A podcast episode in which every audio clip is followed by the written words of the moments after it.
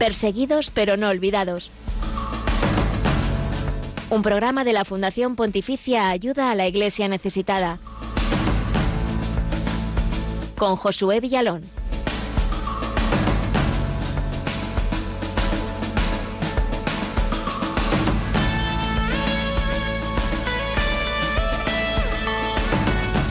Burkina Faso vive en los últimos años una oleada de violencia sin precedentes por la aparición de varios grupos yihadistas. La Iglesia es también el objetivo de estos terroristas y el último ataque se ha producido hace solo unos días contra el Seminario Menor de San Quisito en la diócesis de Fada Gorma.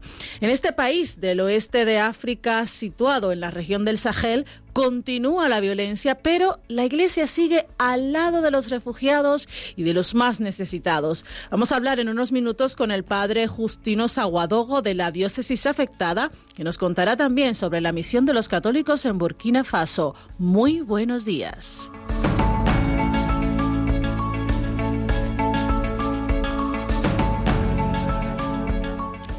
Y otro país olvidado es Venezuela, donde continúa una enorme crisis económica, política y social que ha abocado a salir del país a más de 6 millones de personas. 6 millones de personas.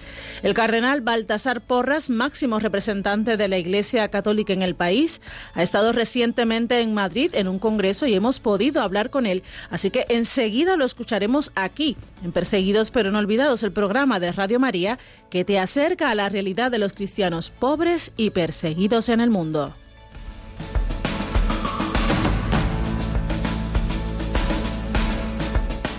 Y sobre Venezuela también vamos a profundizar este jueves 24 de febrero en la situación de la libertad religiosa en ese país. Por supuesto, lo haremos a la luz del informe Libertad religiosa en el mundo que edita Ayuda a la Iglesia Necesitada.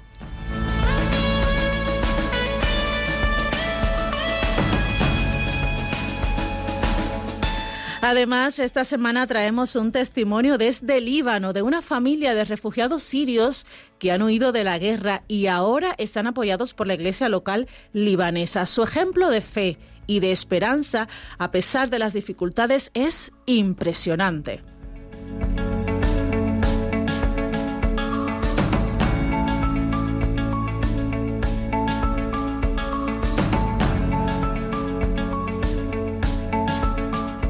Y saludamos ya en esta mañana de jueves a Javi Esquina y a Belén, que por supuesto ponen cuatro manos muy bien puestas a los controles de este programa Perseguidos pero no olvidados. Buenos días, chicos. Buenos días. Buenos días, Gladys. Genial, estar con vosotros aquí es una gozada, ¿eh? Y, te contamos que... y contigo también. ¿eh? Eso, gracias Javi. Y te contamos que además de en Radio María, estamos, por supuesto, ayuda a la iglesia necesitada en las redes sociales. Somos muy modernos. Estamos en Twitter, somos Ayuda Igles Neces. En Facebook y en Instagram, Ayuda a la Iglesia Necesitada. Y por supuesto que tenemos nuestro canal de YouTube donde podéis poner rostro a todas las historias que os contamos aquí en Radio María.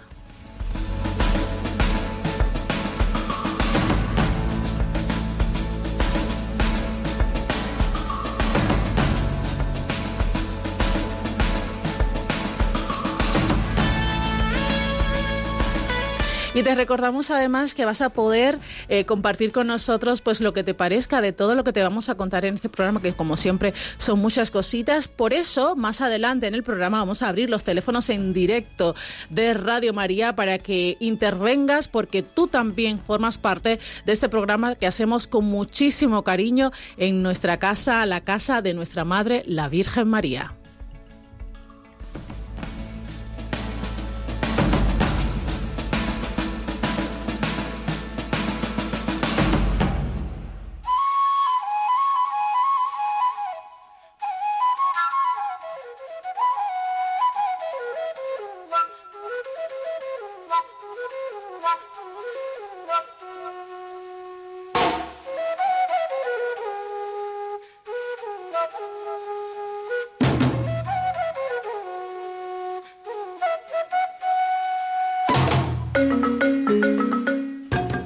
Lo contábamos aquí la semana pasada. Hace unos días se producía uno de los últimos ataques en Burkina Faso por parte de terroristas yihadistas.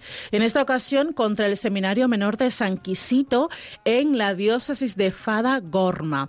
En esta ocasión no se tuvieron que lamentar víctimas, pero la violencia en Burkina es un fenómeno tristemente frecuente.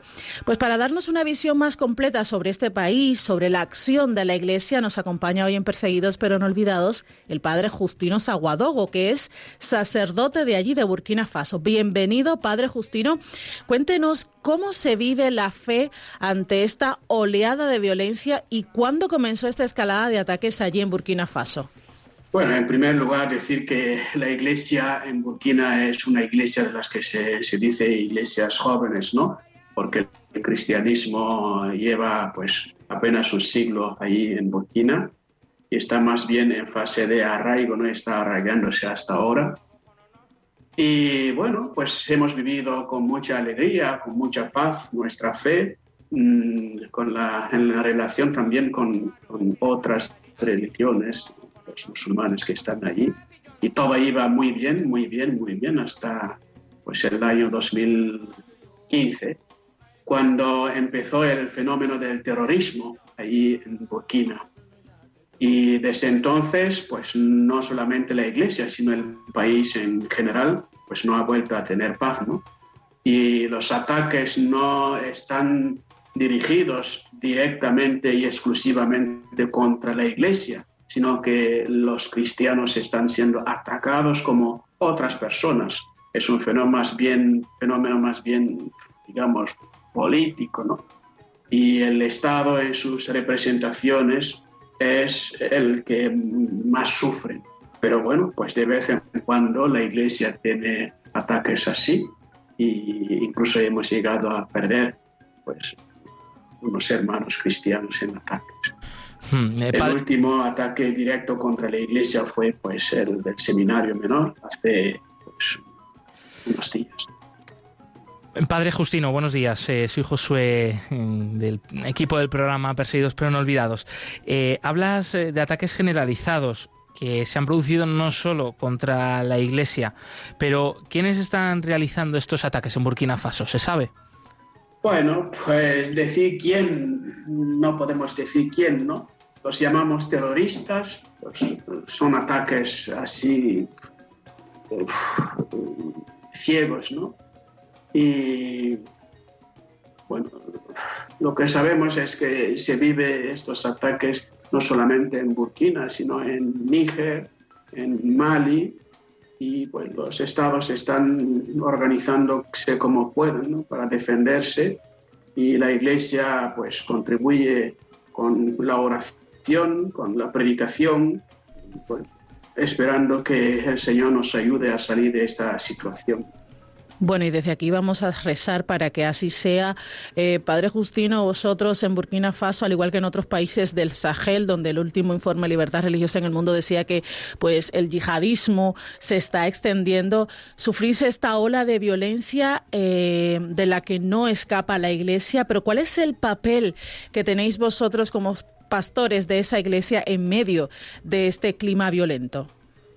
Bueno, la Iglesia sigue su misión, que es evangelizar y el Evangelio, pues que tiene sus implicaciones también en la vida diaria de las personas, en las comunidades, de los países. La Iglesia sigue, sigue su misión de evangelizar. En esta situación pues difícil es primero recurrir a Dios para que Él nos ayude. ¿no? Si Él no construye la casa, pues en vano trabajan los albañiles. Y si Él no nos da la paz, pues probablemente no tendremos nunca la, la paz. Entonces la iglesia ora, la iglesia predica no solamente a los cristianos, sino a todos los hombres de buena voluntad. Pues su mensaje pues, llega a algunos corazones, todavía no ha alcanzado, vamos, conseguido tocar, digamos, con frutos inmediatos así otros corazones, pero seguimos esperando, seguimos trabajando, seguimos orando, con la esperanza de que Dios nos ayude y seguro que nos ayudará. Pues por supuesto, claro que sí, y en esa esperanza nos sumamos desde aquí, desde Perseguidos pero no olvidados, en Radio María en España. Y Padre Justino, este es el presente, eh, el momento de, podemos decir, de martirio que está viviendo Burkina Faso y la Iglesia en Burkina Faso, pero mirando más allá, eh, ¿qué espera para el futuro? Y si se espera que cese pronto esta violencia. Hombre, hay que esperar que todo salga bien y orar para que las cosas salgan bien y, pronto, ¿no? Pero bueno, sabemos también de la experiencia del, mismo fenómeno del terrorismo en otras partes del mundo, ¿no? Creo que incluso aquí en España hubo momentos, pues esto de, de terror, de dificultad, y habitualmente no son cosas que desaparecen día a la mañana, ¿no? Pero pues eh, tratamos también de sacar pues lecciones de la experiencia de los demás y ya digo, por, la, por parte de la Iglesia es contar también con los medios sobrenaturales y pidiendo siempre que, que Dios tenga misericordia, Dios nos ayude. Entonces, desde la fe, desde la esperanza, pues hay que esperar que las cosas salgan la salgamos de la dificultad pronto. Pero bueno, pues depende de muchos factores también. Ahí están los políticos trabajando como pueden y las fuerzas pues, del mal ahí están, que no es una novedad, es una lucha pues muchísimas gracias, Padre Justino Saguadodo, sacerdote en Burkina Faso. Gracias por compartir, compartirnos pues esta realidad, eh, esta triste realidad de violencia que vivís vosotros allí, la población, los cristianos, la iglesia. Y os acompañamos, como decía Josué, en esa espera en el Señor de paz, de fraternidad, de cese de, de la violencia. Y también seguiremos muy pendientes de lo que suceda de aquí en adelante. Cuente con nuestras oraciones y muchísimas gracias por estar con nosotros aquí en Perseguidos pero no olvidados. Pues gracias por interesarse a este tema y nosotros lo que pedimos es que, eh, bueno, desde el mundo entero nos acompañen con la oración, pues para que el país pueda volver a la normalidad y que el desarrollo, la obra del desarrollo siga adelante, la obra también de la evangelización como sacerdote, como cristiano, pues otra vez lo digo, que estemos en la oración y necesitamos del apoyo de todos nuestros hermanos dispersos por el mundo y de nuestros hermanos creyentes, cristianos aquí en España. Gracias por orar por nosotros y acompañarnos.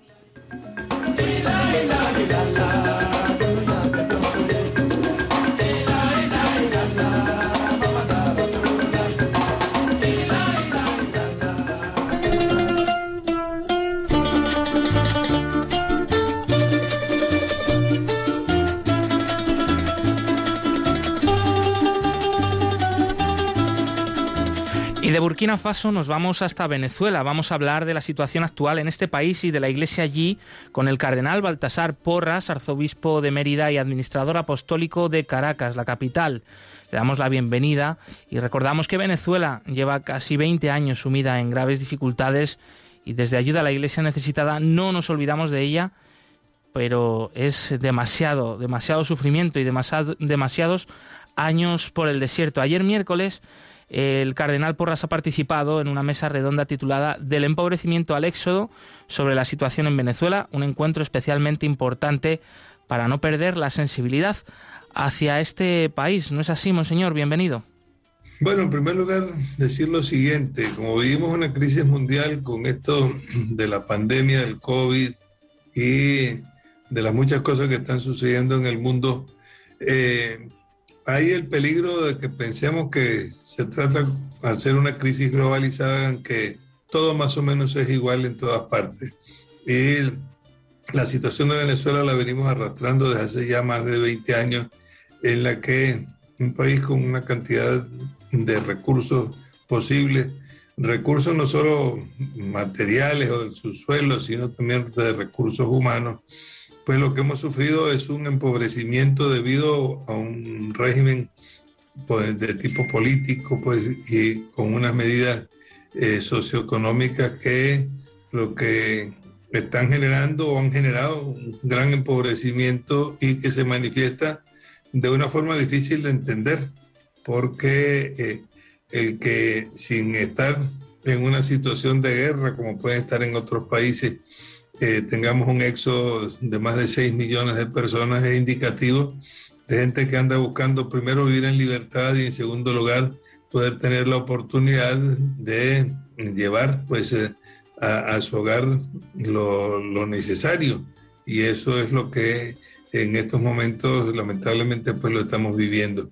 De esta manera que es, eh, es una crisis estructural porque eh, sin, sin, un cambio de paradigma de es imposible pues eh, salir, salir de ello y vemos que en estos momentos a pesar de la situación difícil que existe en el mundo sigue habiendo un éxodo eh, innotable pues de venezolanos y sobre todo de gente joven pues que abandona el país en la búsqueda de mejores circunstancias aún teniendo en cuenta las dificultades que existen en cualquier parte del mundo en estos momentos.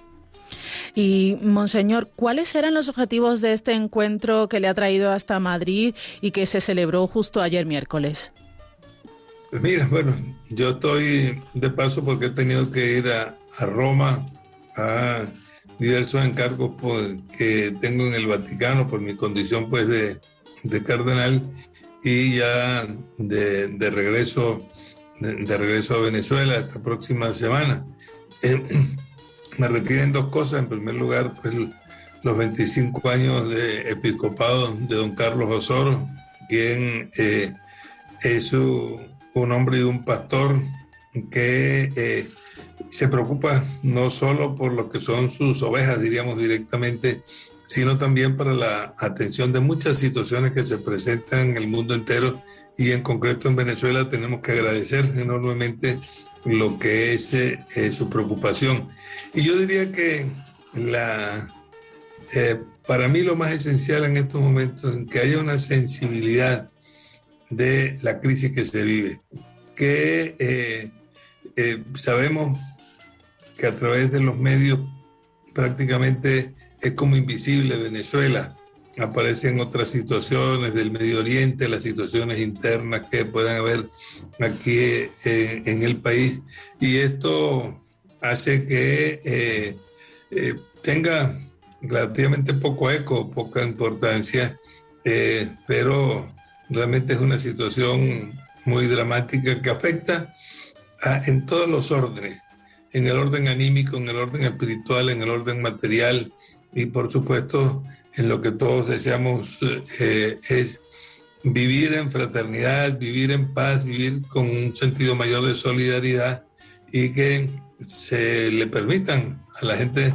las condiciones mínimas para poder vivir. Y por eso pues esta iniciativa que quiere sensibilizar lo que es nuestra situación de un país que siempre ha tenido la fama pues, de ser un país rico y con muchos recursos y que ciertamente lo es y lo sigue siendo, pero cuya riqueza está en manos de muy pocos y es en manos del control pues fundamentalmente gubernamental sin que tenga esa dimensión eh, de riqueza social, que es la que permite pues, que eh, la población entera pueda tener un, horizonte mejor que lleve a una mayor igualdad de oportunidades y de realizaciones en su vida.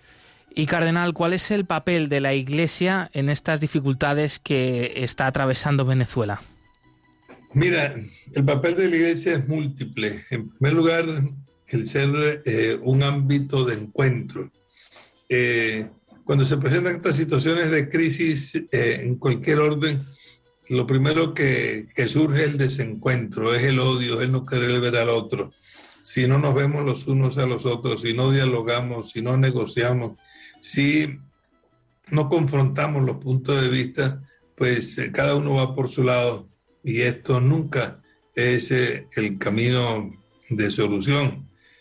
Por eso cuando se habla de democracia tiene que ser real y la democracia se construye en la diversidad y no en la imposición de, ningún, ningún tipo de proyecto o programa absoluto sino que tiene que ser lo que llene las necesidades pues, de todo. Y por eso, en ese orden de formación, de formación ciudadana y de formación también de solidaridad, es uno de los aspectos claves que nosotros llevamos adelante. Y después, gracias a la gran credibilidad y confianza que existe en la población venezolana con respecto a la iglesia, esa red capilar que tenemos fundamentalmente a través de Cáritas y las otras organizaciones de tipo de asistencia social, pues eh, se proyecta en llevar algo a nuestra gente. Pero no solamente eso, no es el trato como una ONG más que eh, da, eh, que da dinero, que intenta solucionar algo, sino que es, es una proyección que tiene un feedback, tanto el que da como el que recibe, tiene que formarse y tiene que eh, crear una conciencia mayor de, de, no ser sencillamente quien, quien pide para que le solucione un problema inmediato, sino para crear esa, esa conciencia que nos permita desarrollar nuestras propias cualidades y que quien lo hace no es porque es bueno, no es porque tiene más, sino porque con ese auténtico sentido de misericordia, como dice pues eh, el Papa Francisco, que no es otro sino asumir la realidad del otro y la realidad del, mayor del que tiene mayor necesidad, como si fuera pues eh, la nuestra, la de cada uno, que es lo que nos hace ser realmente solidarios. Y por eso este es uno de los, los trabajos, eh, digamos, principales que hacemos para dar ese bálsamo que es siempre la esperanza y echa en gran alegría y con un profundo sentido también de, buen humor, como nos pide pues eh, el Papa Francisco para llevar adelante en medio de las contrariedades eh, que tenemos el no desmayar. Bueno, y en medio de una situación así, eh, ¿qué esperanza tenéis en el futuro de Venezuela? ¿Qué puede hacer la Iglesia en el mundo y nosotros desde aquí para acompañaros, para ayudaros, para ah, mm, estar junto a vosotros en medio de toda esta situación? Bueno, creo que hay una, un trabajo indudablemente interno que, tal como lo decía hace un momento, es lo que llevamos eh, adelante ya. Y de cara a nuestros hermanos aquí en España y en cualquier otra parte del mundo es eh, eh, sensibilizarnos, en primer lugar, por una situación que tenemos que, compartir en la búsqueda. En un mundo que es globalizado, también tenemos que globalizar las posibilidades de bien pues, para, eh, para todos. Y que eso genere, según las posibilidades de cada, de cada sector, de cada persona, de cada institución, lo que pueda hacer.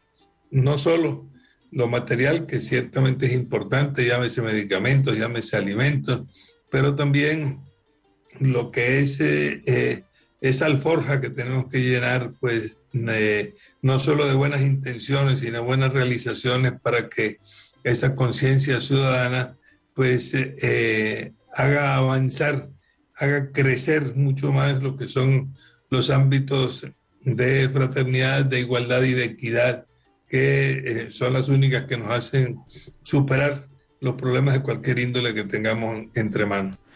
Y para terminar, Cardenal Porras, eh, ¿podría dejarnos un último mensaje para los oyentes de Radio María?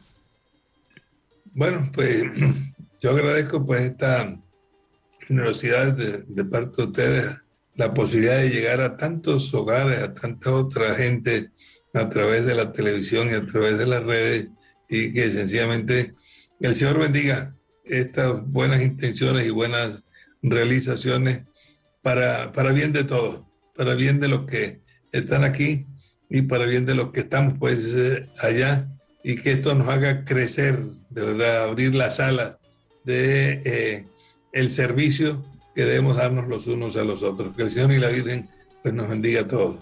Que así sea, Cardenal. Muchísimas gracias, Cardenal Baltasar Porras, arzobispo de Mérida en Venezuela y administrador apostólico de Caracas. Un abrazo y seguiremos dando voz a la Iglesia pobre y valiente de Venezuela y que no deja de lado a su pueblo, sino que acompaña y da esperanza.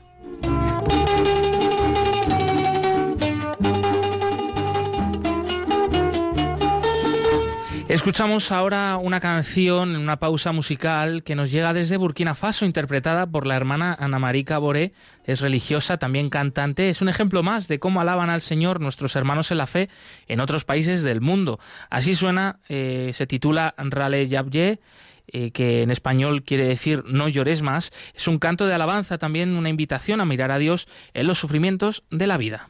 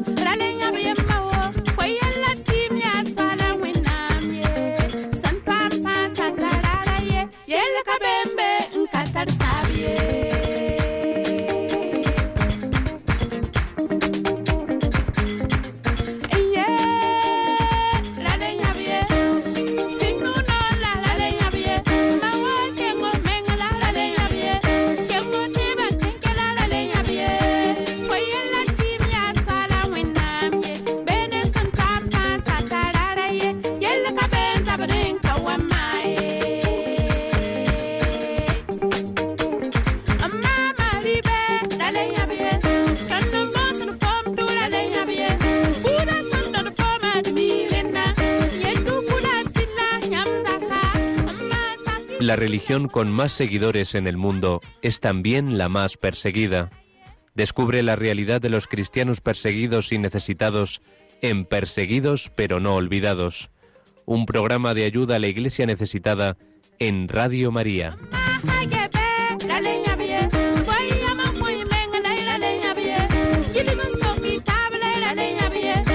11 y 26 minutos, 10 y 26 minutos en las Islas Canarias. Es el momento de la actualidad de esta última semana de la Iglesia pobre y perseguida en el mundo. Nuestros hermanos en la fe que sufren por seguir a Jesús no ocupan grandes titulares de los medios de comunicación, pero nosotros sí queremos que aquí hoy sean noticia.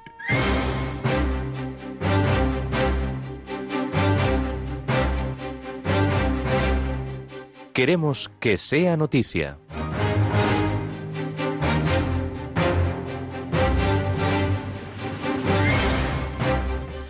Funcionarios del gobierno interrumpen una misa en Vietnam presidida por el arzobispo de Hanoi. Agentes de seguridad vestidos de civil y dirigidos por el jefe de la rama local del Partido Comunista obligaron a parar la celebración. Los católicos de la archidiócesis de Hanoi, en el norte de Vietnam, han mostrado su sorpresa y profundo rechazo a la interrupción de una misa por parte de un grupo de funcionarios del gobierno en una iglesia de Buban. La celebración estaba presidida por, por Monseñor Joseph Bubu Tien, arzobispo de Hanoi. Según informa la agencia Fides, el incidente tuvo lugar el domingo 20 de febrero en una de las parroquias más grandes de la zona, cuyo templo tiene capacidad para más de 100 personas. Sexta Noche de los Testigos en Madrid el próximo 23 de marzo. Tendrá lugar en la Catedral de la Almudena aquí en Madrid y es organizada por la Fundación Pontificia Ayuda a la Iglesia Necesitada. Se trata de una vigilia de testimonios y oración por los cristianos perseguidos en el mundo. Será presidida por el cardenal Carlos Osoro, arzobispo de Madrid, y contará con la música del grupo de jóvenes de la Archidiócesis de Madrid. Se podrá seguir de forma presencial y desde el canal de YouTube de Ayuda a la Iglesia Necesitada. La Noche de los Testigos de este año contará con los testimonios en vivo de tres cristianos de países de persecución Está confirmada la asistencia de Marta y David, un matrimonio de cristianos católicos de Pakistán que han tenido que abandonar su país amenazados de muerte por extremistas musulmanes.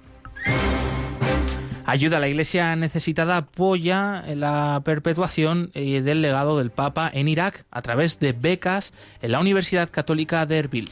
Las becas permitirán a la Universidad Católica de Erbil cuadruplicar el número de estudiantes cristianos matriculados. Menos de un año después de la histórica visita del Papa a Irak y a pesar de las dificultades que trajo consigo la pandemia, el primer grupo de estudiantes ha comenzado a beneficiarse de las becas Papa Francisco financiadas por ayuda a la Iglesia necesitada. Este convenio entre ACN y la Universidad Católica de Erbil beneficia durante un periodo de cuatro años a 150 jóvenes estudiantes, de los cuales al Alrededor del 90% son cristianos, muchos de los cuales son desplazados internos. Ayuda a la Iglesia necesitada será el primer y principal donante con una ayuda de más de 1,7 millones de dólares para financiar las becas Papa Francisco. La Iglesia Católica en Ucrania sigue confiando en las conversaciones de paz.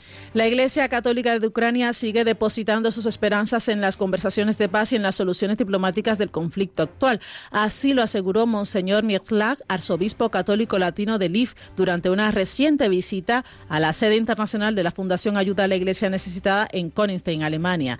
La Iglesia se está preparando para una posible oleada de refugiados en todo el país. Estamos dispuestos a acoger a la gente en las iglesias, a proporcionarles comida y agua.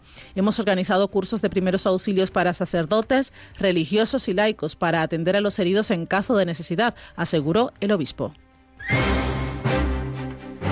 Hasta aquí la información de esta última semana con relación a los cristianos eh, pobres y perseguidos en el mundo. Más información en el apartado de noticias de la web ayuda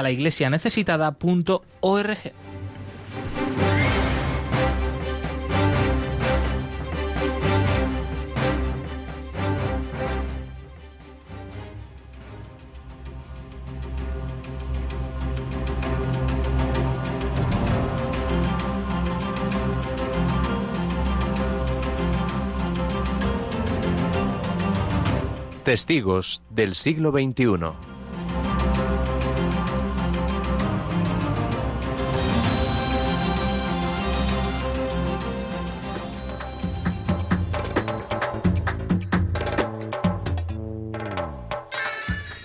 Líbano hay 865.300 refugiados sirios bajo el mandato de ACNUR. En total, alrededor de 1,5 millones de sirios se encuentran en ese país. Más del 80% de los refugiados han expresado su intención final de regresar, pero solo un número menor ha regresado en 2020 debido a la falta de seguridad y protección sostenibles en Siria, así como a cuestiones de vivienda, tierra, propiedad y de acceso limitado a servicios y oportunidades de subsistencia. Hoy Mahem nos cuenta su historia, la de una de esas familias que tuvieron que renunciar a todo a causa de su fe.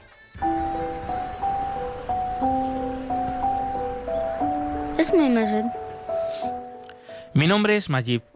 Mi familia y yo ahora vivimos en Líbano. Pero mi papá dice que somos originarios de Siria y que nuestro hogar también está en Siria.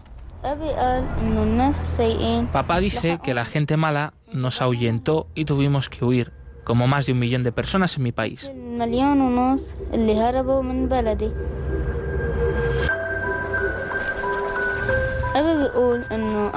Papá dice que de niño me convertí en un refugiado, como el niño Jesús, que también tuvo que huir con su mamá y su papá.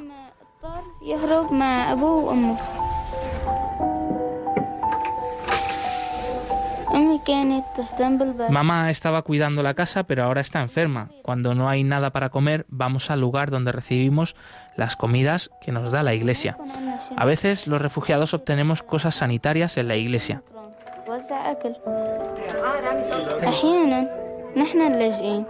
A veces durante la Navidad mi familia se pone triste y dice que tenemos nostalgia, incluso lloran un poco porque papá dice que teníamos una casa hermosa y también la iglesia estaba hermosa en Navidad, pero ahora ya no sé, ya no está.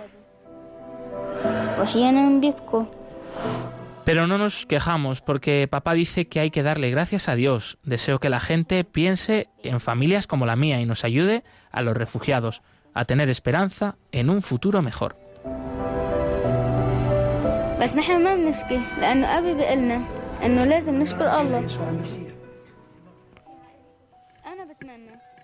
بعيد الميلاد إنه كل الناس تفكر بالعيل يلي مثلنا وتساعدنا. نحن اللاجئين حتى نحصل على مستقبل حلو.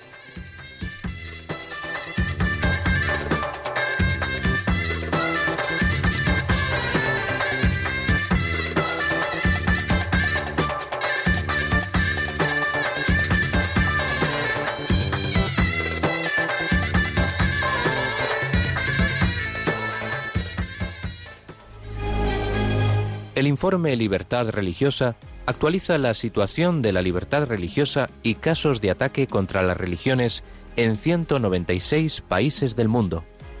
No seamos indiferentes ante una realidad que afecta a millones de personas en los cinco continentes, especialmente a los cristianos en China, Irak o Nigeria. Conoce cuál es la situación de este derecho a través del informe Libertad Religiosa que edita Ayuda a la Iglesia Necesitada.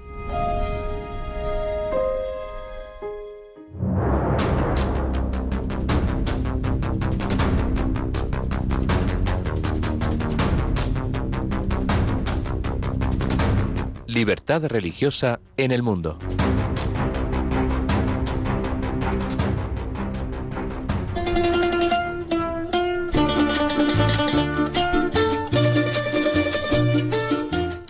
La situación de la libertad religiosa no ha cambiado de forma significativa en Venezuela desde el último informe.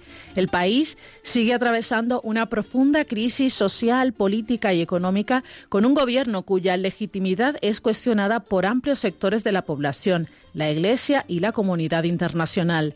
La Iglesia ha denunciado la escasez de alimento y medicinas, así como la tragedia de los desplazados. El informe Libertad Religiosa en el Mundo 2021 recoge algunos incidentes y acontecimientos que evidencian la represión, violencia y las violaciones a la libertad religiosa en ese país.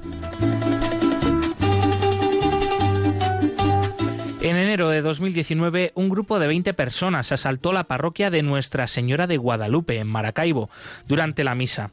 Armados de porras, armas de fuego y granadas, profanaron el Santísimo Sacramento y agredieron al párroco y a los fieles allí presentes.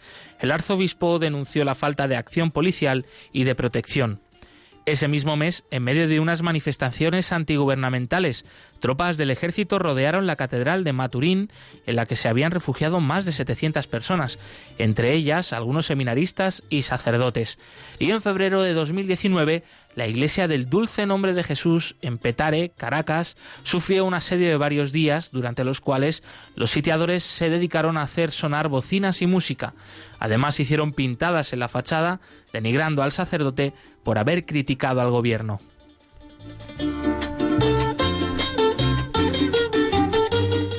En mayo de 2019, miembros de la Guardia Nacional Bolivariana de Venezuela atacaron la parroquia de Nuestra Señora de Fátima en la ciudad de San Cristóbal durante la misa. En octubre y noviembre de ese mismo año, profanaron la Eucaristía y robaron varios objetos en dos iglesias del estado de Miranda. Además, la Dirección General de Contrainteligencia Militar arrestó al pastor José Albeiro Vivas, oficial de la aviación militar venezolana, tras declarar en la tradicional Marcha por Jesús Venezuela, tu tiempo de libertad ha llegado. Fue acusado de uso indebido de condecoraciones e insignias militares. Las prácticas del gobierno de Nicolás Maduro contra las iglesias católica y evangélica están registradas en los informes de libertad religiosa en Venezuela que elabora el Departamento de Estado de Estados Unidos. Son tan numerosas y de naturalezas tan variadas que ofrecemos solo algunos de los casos más representativos. El informe de 2018 cita insultos, amenazas, expulsión de trabajadores religiosos extranjeros y obstáculos burocráticos que complican obtener el reconocimiento como entidad religiosa. En el informe de 2019 aparecían interrupciones de servicios religiosos, ataques a iglesias y el arresto de un pastor protestante mientras dirigía un servicio de oración. Digno de mención es que en abril de 2019, por órdenes de más arriba, no se permitió la entrada en la prisión occidente al obispo de San Cristóbal que iba a celebrar la misa del jueves En julio, el cardenal Baltasar Porras mencionó que en Venezuela la Iglesia está perseguida por su postura respecto a la crisis social, política y económica del país. Se cierran colegios, se vigilan las homilías de los sacerdotes y se ponen trabas a la proyección social, entre otras limitaciones.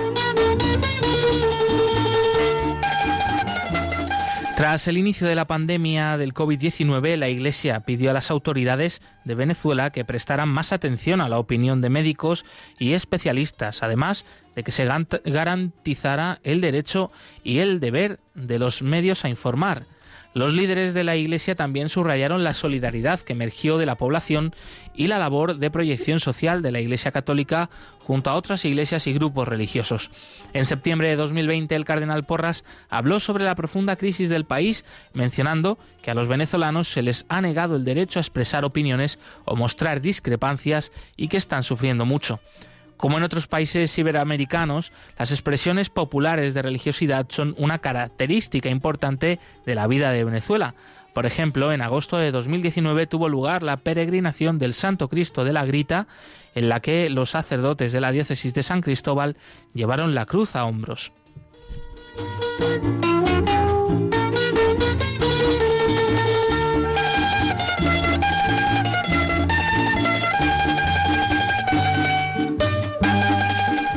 Según informaciones de los medios de comunicación, los culpables de la violencia son actores estatales y grupos armados progubernamentales que actúan en contra de cualquiera que esté en desacuerdo con el régimen o que lo critique. Con los ataques a iglesias y a las agresiones y acoso a miembros del clero, defender la libertad religiosa en Venezuela constituye un gran desafío.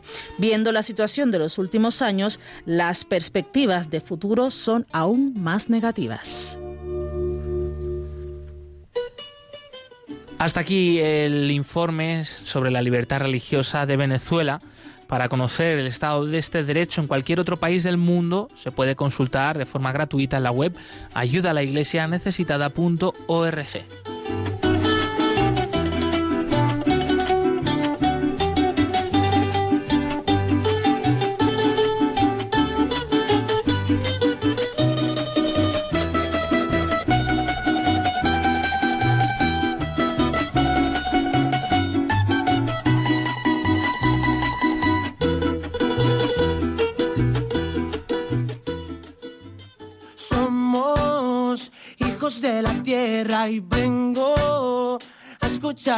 cerca todo lo que te preocupa nada más. Eres libre al respirar, eres aire. Somos ese miedo al caminar atento, fracasar en renovar el cielo, que es el que nos viste sin mirar y nos da la libertad de querernos.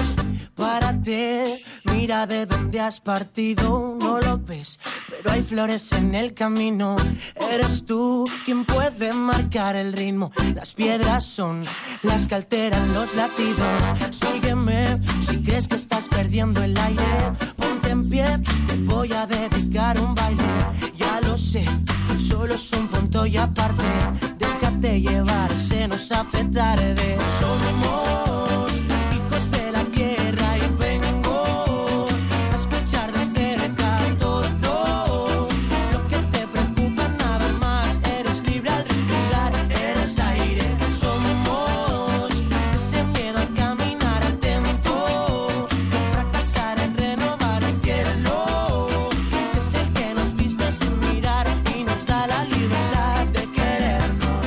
El cristianismo es la religión más perseguida en el mundo.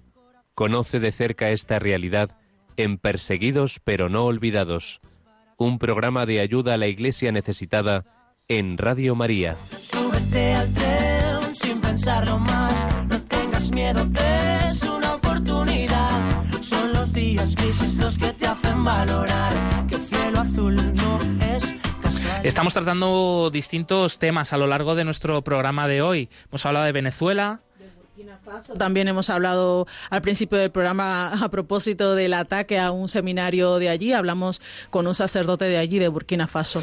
Es el momento ahora de dar el teléfono de la emisora y que puedan participar nuestros queridos oyentes aquí en directo con nosotros.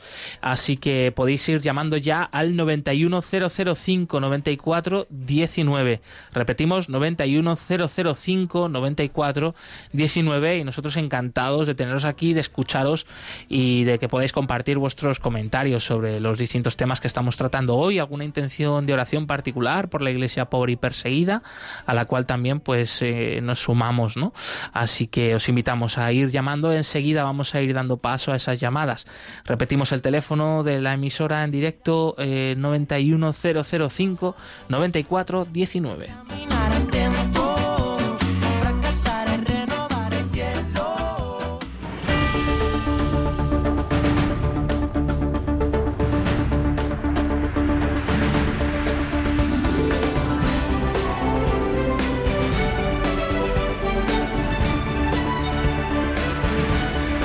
Cerca de ti.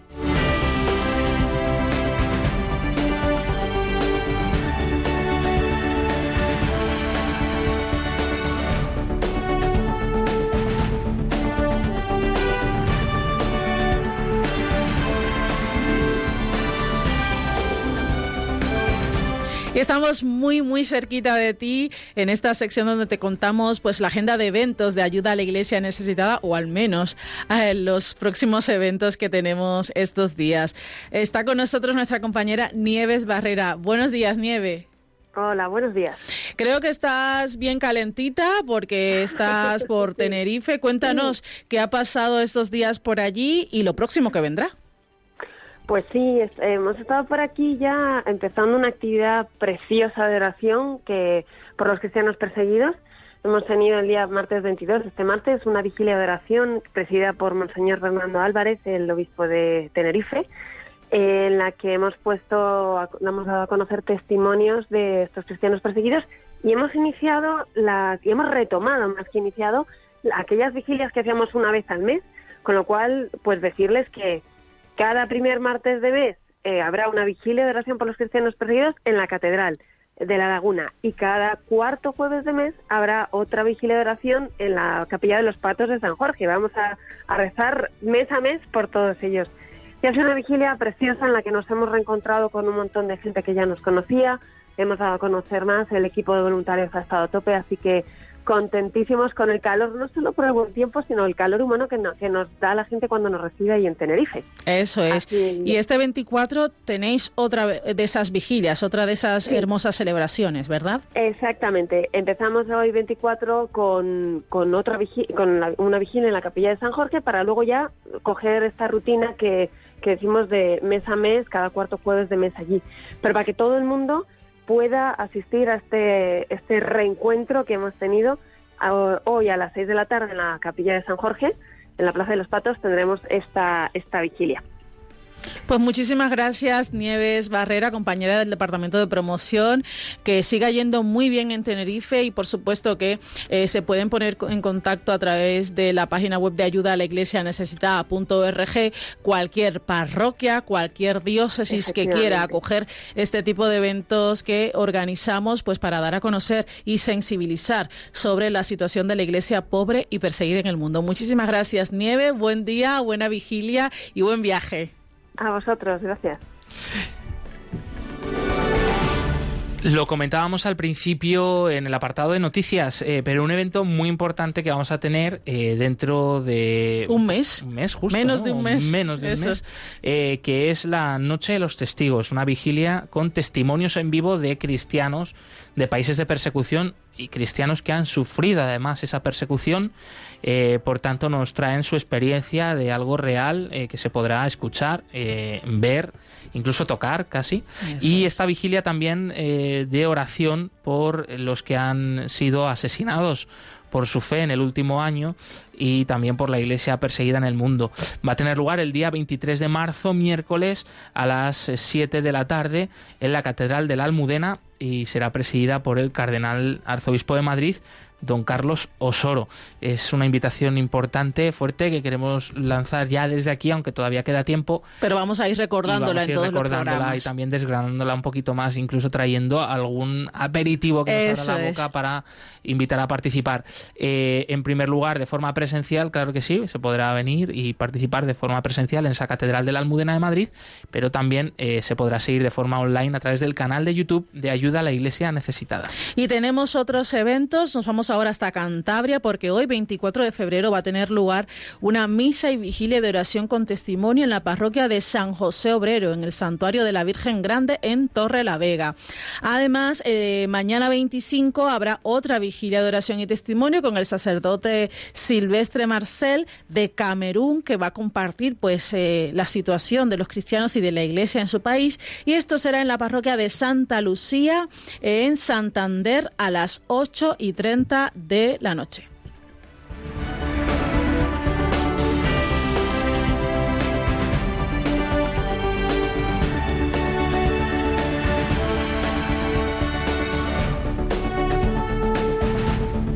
Y como lo prometido es deuda, eh, os contábamos la semana pasada que os íbamos a traer la oración por los cristianos perseguidos de ayuda a la iglesia necesitada. La vamos a compartir con todos vosotros, pero también vamos a recordar que la tenéis disponible en nuestra página web Ayuda a la Iglesia Necesitada. Así que en este programa os invitamos a este momento de oración por la iglesia pobre y perseguida en el mundo.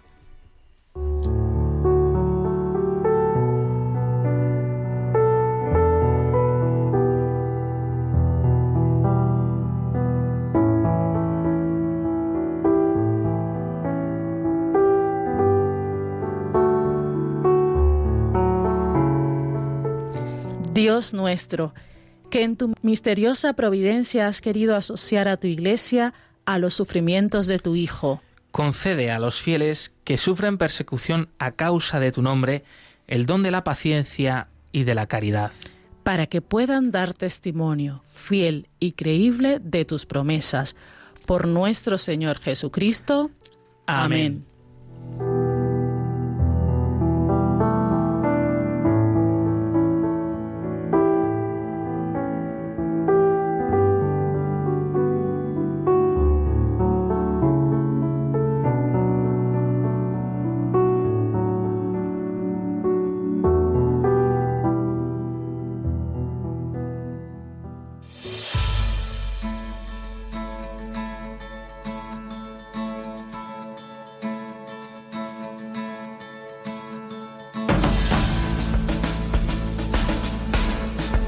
Este ha sido el programa Perseguidos pero no olvidados de este jueves 24 de febrero, en el cual hemos charlado con el padre Justino Seguadongo de Burkina Faso, que nos ha contado ese último ataque contra la iglesia burkinesa en el ataque al seminario menor de San Quisito, en la diócesis de Fada en Gourma. Eh, también nos ha actualizado la labor que está haciendo la iglesia allí, sobre todo en la atención de refugiados desplazados que huyen de la violencia de estos grupos yihadistas. Y también hemos estado charlando, conversando con el cardenal Baltasar Porras de Venezuela para que nos ha contado la situación que pues continúa viviendo eh, la sociedad venezolana y la Iglesia venezolana esta crisis política, económica y social tan grande que atraviesa este país.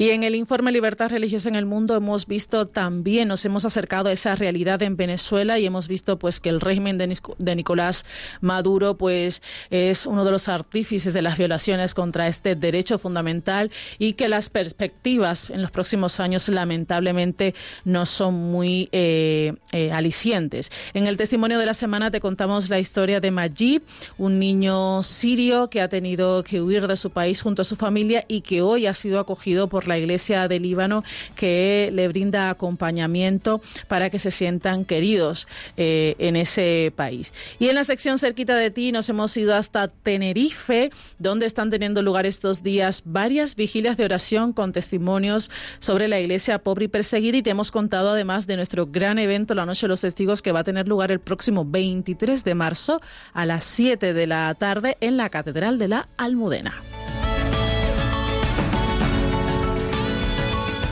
En el control de sonido, eh, música, efectos especiales nos han acompañado Javier Esquina y Belén Carrillo. Muchísimas gracias, compañeros. Un abrazo. A vosotros. Gracias. Nosotros nos volvemos a, escuchar aquí en Radio María el próximo jueves 3 de marzo. Ya está disponible también este programa en el podcast de Radio María o en la web de Ayuda a la Iglesia Necesitada por si lo quieres volver a escuchar. Continúa la programación con el rezo del Ángelus. Glaisis Carbonel, un abrazo, muchas gracias. Siempre es un placer. Hasta la semana que viene. Movidos por el amor de Cristo al servicio de la Iglesia que sufre, un fuerte abrazo y hasta pronto.